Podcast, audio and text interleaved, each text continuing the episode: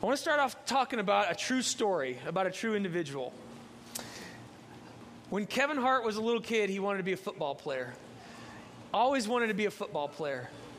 And he dreamed about playing football. He played football when he was a kid. He played football in junior high, played football in high school. He wanted to go to college and be a D1 football player. So he had big dreams. He had big aspirations. At six foot five, 290 pounds, he kind of had a football body. So when Kevin was a senior, he looked forward to this magical moment that maybe you have seen when, when they hold a press conference at a high school and this athlete announces to the world where he is going to go to college and uh, play football in Kevin's standpoint. So, uh, Kevin tells his coach he's made a decision on when he's pl- where he's going to play football. So the school has a pep rally. They assemble everyone in school. He lives in uh, northeastern California. The whole school comes together. His high school coach is there. The media is there. They're all there to listen to Kevin Hart announce where he's going to go to college between Oregon and the University of California. Big announcement, big day, special moment for Kevin. Here's what it looked like. Let's roll that video. He worked very hard to get to this point. And now Kevin is ready to make an announcement going to go to college. I just want to say thank you to my family over there. I mean, everyone at this school has been so supportive of what I've been doing, and I appreciate all you guys. And I'll never forget where I came from. At Sindel with my family, I came down to two choices. It was uh, Oregon and uh, Cal, and uh, I decided that uh, I'm going to be playing football at the University of California.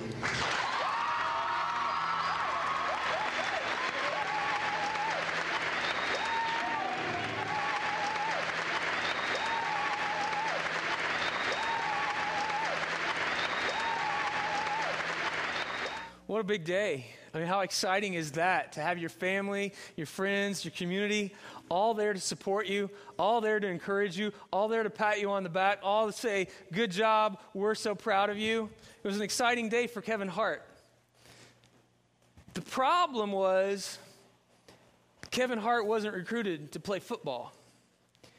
University of Oregon didn't recruit him to play football. University of California didn't recruit him to play football. The next day, his coach gets a call from the coach at the University of California and said, We understood that Kevin Hart made an announcement that he's going to play football for the University of California. We've never recruited Kevin Hart to play football at the University of California. Kevin Hart wanted to be a football player so bad. He, he wanted people to see him as a football player that he created this whole big thing and had a press conference to announce where he was going to play football, even though the whole story was completely fabricated. The whole thing was completely made up. And we look at that and you scratch your head and you're like, wow, I mean, that's, that's a little crazy. He wanted to impress people so much that he fabricated a press conference to announce where he was going to go to college. Now, you and I can kind of see a lot of holes in that story, right? I mean, were thinking, well, he wasn't really thinking too far in advance.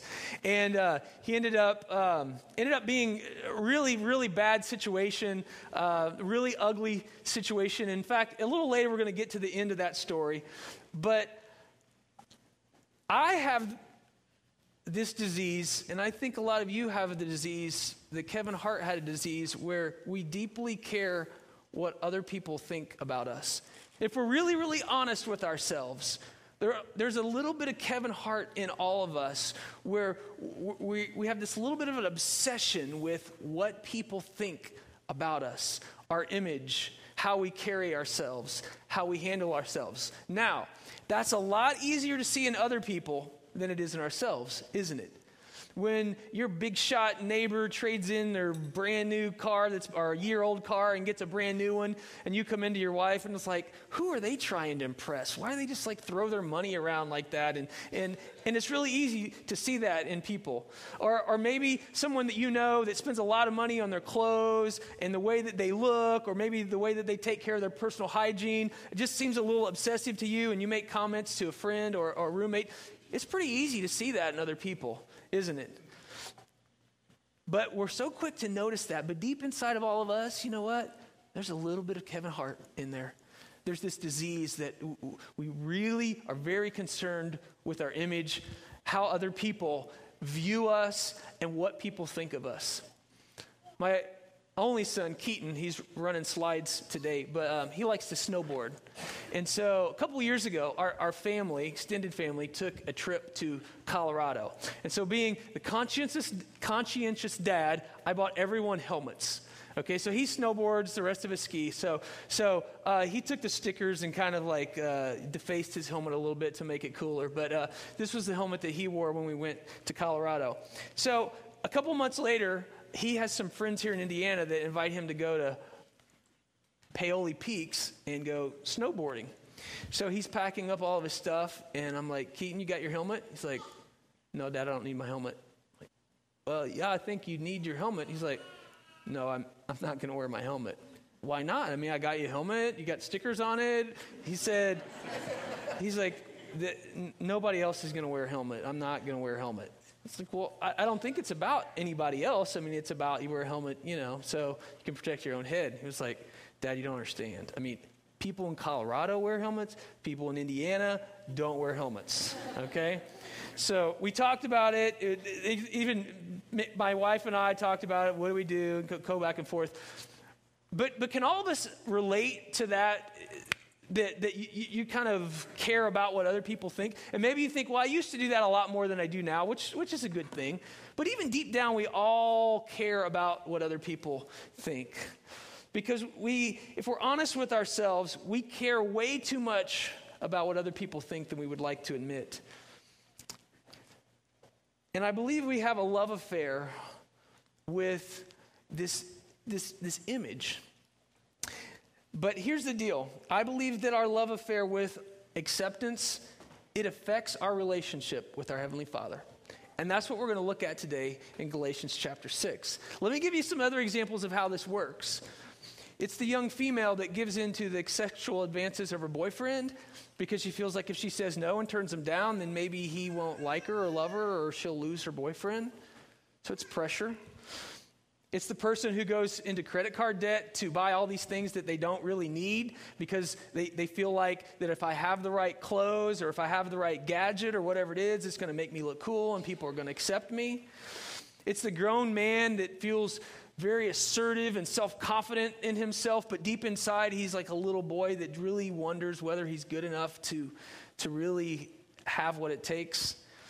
It's the self sufficient business person that has gotten into a love affair with their wealth and their success. It's the person that goes to church because they think it's the right thing to do, or puts a $10 into the treasure box, or thinks that if they do enough good deeds, then God will see favor in them, but they really lack any kind of real relationship with God. And just like Kevin Hart, I want to impress people. I want to be I want to fit in with a certain group of people. And so we modify the way we live for the approval of others. And if it's you, if it's if you're like me, you fall into this trap of seeking other people's approval. Yet it deeply affects, I believe, what we're going to see today, our walk, our trust, and our dependence upon our Heavenly Father. So let's look in Galatians chapter 6. We're going to start with verse 12 because they had a very the, the core of the problem is the same in, in, Galatians 6 about people wanting to do things to impress other people that, that we're going to see in this passage. And the Apostle Paul is writing this letter to a Roman province of the city of Galatia, and he writes this letter to him and he gives him advice. And actually, if you look at, at the verse 11, there's this section of the book, he, uh, he writes it himself. So we believe that the rest of the book he like dictated to a scribe, and we get down to this passage, and he feels so strongly about it that he writes it himself. But what's going on is there's a, there's a group of people in the church, and they're known as Judaizers in the first century church. And the argument and the dilemma came down to whether you still whether you had to be a jew before you could be a follower of christ. See this is shortly after Jesus had died on the cross and rose from the dead. And so a lot of the followers had Jewish backgrounds. They, they grew up as Jews, they followed all the Jewish traditions, and, and then many of them went on to accept Christ and to follow Christ. But there were people, known as the Bible calls Gentiles, who did not have this Jewish background. So when they come to this church, the argument is okay, they, do they need to be a Jew before they can be a Christian, or can they just be a follower of Christ and skip all the Jewish part? And so that's the big argument that's going on, and that's what Paul addresses in this situation.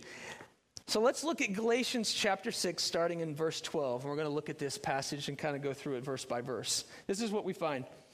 Those who want to make a good impression outwardly are trying to, to be circumcised. So these Judaizers were, uh, were, were wanting people and saying, you know, it's great that you're coming to our church, it's great that you want to follow Christ, but you also have to do all these traditions and practices that the Jewish people do before you can really be a follower of Christ.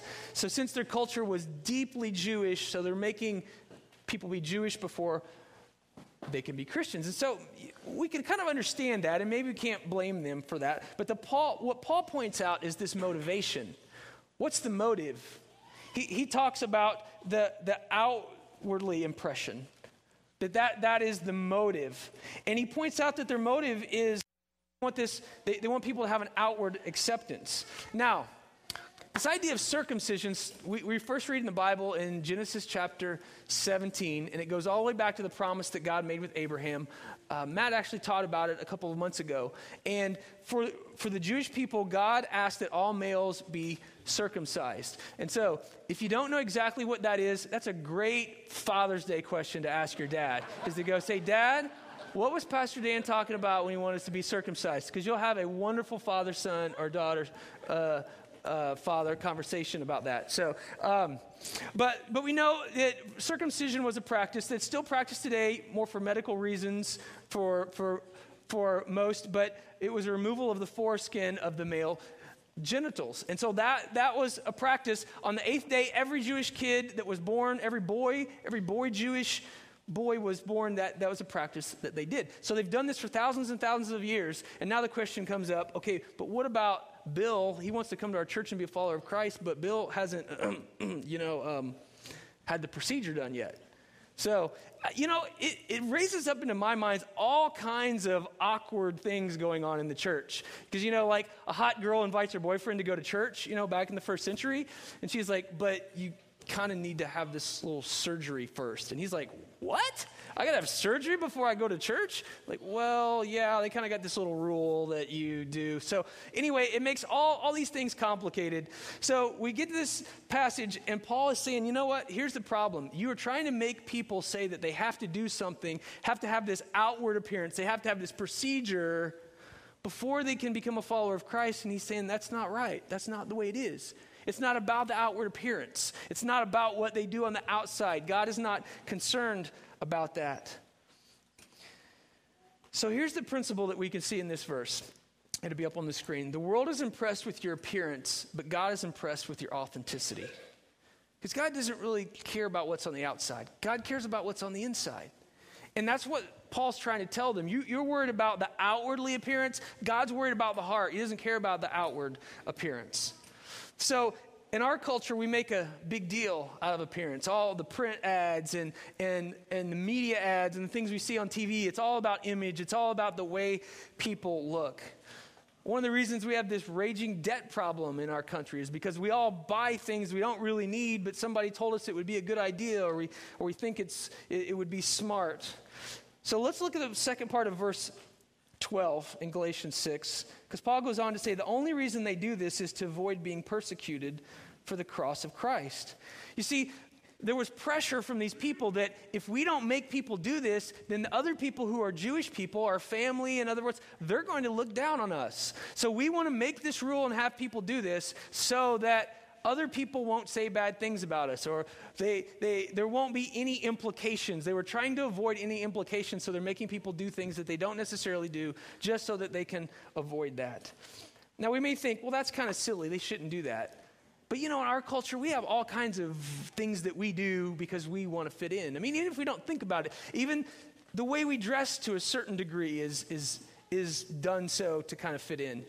Some of you know that before I was a pastor here at Exodus, I worked for a, a company that made GPS technology systems for agricultural equipment. And so part of my job is every year we would go to some of these big farm equipment shows because our company would have a booth and we would talk about it. And so every year in Louisville in February, they have a very large farm equipment um, show where all the latest tractors, combines, implements, technology, all that goes together, and farmers all across the country, all across the Midwest come. Now, the average person that goes to the farm equipment show looks like Larry the Cable Guy. Okay, that's just it. If you're Larry the Cable Guy, you are like totally fitting in there. I mean, flannel shirt, you know, got your hat, your boots, your jeans. I mean, that's just, you totally blend in. Actually, if you have a little, like, a, uh, have some of that going on, you're even better. Okay, and then spitting in a cup or something like that. That's really good. But like you think, well, people, I mean, this is just like the way people dress. Now, who would want to go to the farm machinery show and dress up like Richard Simmons and walk around the farm machinery show? Okay? you would stick out a little bit, okay? You, you, you, you'd get some uh, long, glaring looks if you dressed like him and walked around in that little outfit with the skimpy shorts that he has that he, he wears around. And why is that? Well, we know instantly if we would see something like that, we would be like, that guy doesn't fit in here. Because we could look at the outward appearance, right? It's all about the outward appearance would immediately tell us. So before we get so quick and, and we think in this situation, well, we would never have this happen, we don't think like that. We do think like that a lot of times. Verse 13 of Galatians 6 Not even those who are circumcised obey the law, yet they want you to be circumcised that they may boast about your flesh. So, in other words, those who are asking you to do this aren't even really keeping all the commandments themselves. They just picked out this one. And they're doing it so that they can look better. It's all about image, it's all about perception. And Paul says, when we do that, we are putting our faith in ourselves and not in God. Let's go on to verse 14. Paul says, May I never boast except in the cross of our Lord Jesus Christ, though the world has been crucified to me and I to the world. Paul exclaims here that the only acceptance that truly matters is acceptance in God's eyes. That that's what truly matters. It's not acceptance of, of, of the world, no, not whether the world thinks we're right, but whether God thinks we're right. Because it's not about what others think, it's not about what makes others feel good. Life is about trusting the redemptive work of Christ on the cross. In another passage in uh, 1 Corinthians chapter 7 verse 19, Paul said something similar. He said, "Circumcision is nothing, uncircumcision is nothing, but keeping God's commands is what counts." So, the, the, second principle that we see in this passage that Paul brings up is that the world puts faith in your words, but God puts faith, or puts weight in your faithfulness. The world puts weight in your words, but God puts weight in your faithfulness. God is not concerned with what we say, He's concerned with what we do. Let me give you a couple quotes. There's a guy by the name of Jon Acuff. This is what he writes Why am I so desperate for everyone to like me when the person that I want to be like, and is referring to Christ, was not liked by so many people? That's an interesting thing for us to think about. That that if we want to follow Christ, who was not liked by so many people, why are we so worried about people liking us? Vernon Grounds is another um, great biblical scholar. This is what he writes We don't need to be famous, but we do need to be faithful wherever God calls us. So, God is not impressed by our outward appearance. He's not impressed by our words. He's impressed by what we do, who we are. It's about faithfulness to Him. All right, back to Galatians chapter 6, verse 15. Neither circumcision nor uncircumcision means anything. What counts is a new creation. And Paul said, What counts is what God has changed in me.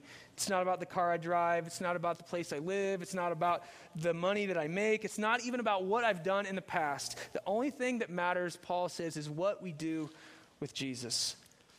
Which begs the question then, does that mean that church attendance doesn't count? Does that mean that good deeds don't count? Does, does that mean that um, doing other things that I would try to do to impress God don't count? And Paul is, is saying, what truly matters to God is your heart. Another principle we see in this passage is the world is moved by what you do, but God is moved by what you surrender.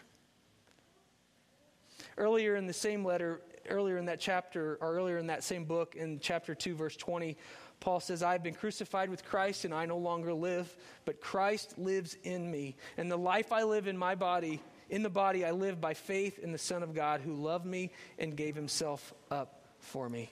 Jesus stated it this way Whoever wants to save his life will lose it, but whoever loses his life will find it. What good will it be for a man to gain the whole world yet forfeit his soul? And when we think of the story of Kevin Hart, isn't that kind of what, what, what, what you see? I mean, someone that wanted to gain the whole world and yet really missed out on what was truly important. I love John MacArthur, and this is a quote that he writes You cannot come to God through hum- human achievement. You cannot come to God through works of righteousness. You cannot come to God through religious ceremony. The only way to have your sin atoned for the only way is to have your sin atoned for on the cross, to have Christ pay the penalty for your sin. That and that alone opens the way to God. Paul goes on to say, though, that there is a promise for those who decide to surrender their life to God. Look at verse 16. He says, Peace and mercy to all who follow this rule, even to the house of Israel. And isn't that what we're truly wanting? I mean, isn't everyone in the world really looking for peace and mercy? to, to be able to live peacefully, to, to be able to know that there's mercy, to know that, you know, the, whatever wrongs we have done have been overlooked, and that we can offer that same mercy to other people. In the story of the prodigal son, you remember that he used all of his dad's money. He went out and had parties, and everyone was his friend while he was paying for all the parties. And then when he stopped, he ran out of money. Then all of a sudden, friendships, relationships, it all kind of fell apart. Solomon in the Old Testament was known as the wisest man that there was. Yet, in that book, or the, some of his writings, we find that in the end, all that he found that truly mattered in life was his relationship with God. He said everything else is rubbish, everything else is a chasing after the wind. So, here's the fourth principle that Paul is writing in this teaching the world gives you fleeting fulfillment, but God's promises give you an eternal destiny. Because God created every one of us to be unique. And when He created us to be unique, He didn't make a mistake. He created us to be just the way we are, to work within His purposes. In fact, if you are faithful to who God made you to be, then you do experience the peace and the mercy that Paul is talking about. When we accept that, we accept who we are, who God is, and we experience that peace and mercy. Some of you may remember um, the girl, it was just about a year ago, that um, faked the acid being thrown on her face. You remember that? What a tragic story. I, I think we have a picture of that, don't we, Keaton? Bethany Storro, yeah. So, so police officers are out there looking for this person who did this horrible thing. And then in the end, we find out that somehow there was something inside of her, her image of herself, that made her do this to herself for attention. Now, that seems like an extreme, extreme thing. But when we get back down to it, we, we, we do understand what it's like to, to want attention, to, to want people to look at us, to want people to give us that attention. And what Paul's talking about in this passage is the peace and the mercy that we're all looking for is found in our relationship with God. It's found at the foot of the cross. It's not found in anything that this world can give us. It's not found in anything that we can wear, that we can do, that, that, that we can try to become to impress this world.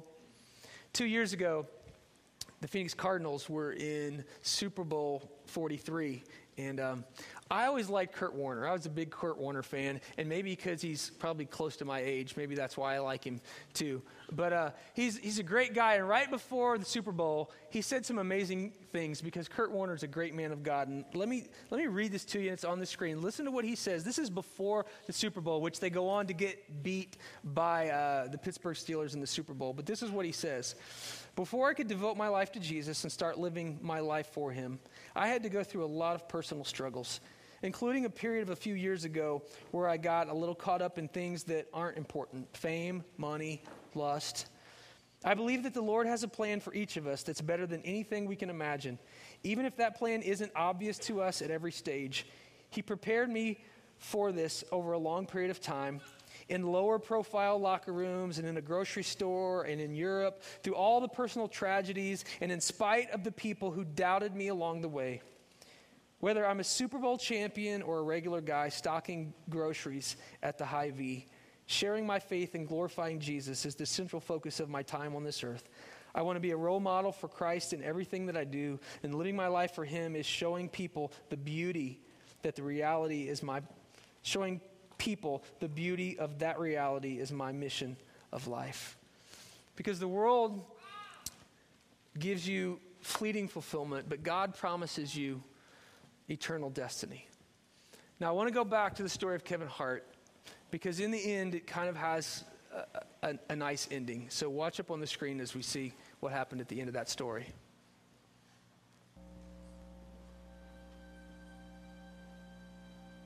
To me, it was over. Maybe I should focus on other things than football, you know, because that that's kind of where I kind of lost myself, got myself into the mess because I thought football was, you know, everything. College football was not on the list of things of where I go from here. I figured, why would anyone take a chance on me? Rise, climb, climb, chop, chop. Now get to the chop. But someone did take a chance in March of 08. Tom Seamy, the head coach at Feather River, a junior college two hours away in northeastern California. He didn't do something that, that is so terrible that his life should be over at 18. He didn't assault anyone, he didn't rob anyone. He got caught up in a bad situation and was dishonest, and that's regrettable, reprehensible, but not, to me, anyways, completely unforgivable. But not, to me, anyways, completely unforgivable. But not, to me, anyways, completely unforgivable. Coach Simi left me a bunch of voicemails, and I didn't answer. And I was still kind of in the process of wondering if I ever wanted to play again. After things went sideways, our focus was okay, there's still a future here. What are we going to do? And he said, You could still do this. And So last June, Kevin committed to Feather River without a press conference. Let's go, baby. Let's get him. He wants to show the community and his friends and everybody that he's still out there to go get what he intended to get. That was a good job of pass blocking, Kevin. Good job of pass blocking right there. I don't have any doubt in my mind that Kevin is going to be a he's going to be a better person out of this. This past season, Kevin was set back by knee and hamstring injuries and was ineligible twice due to struggles in school.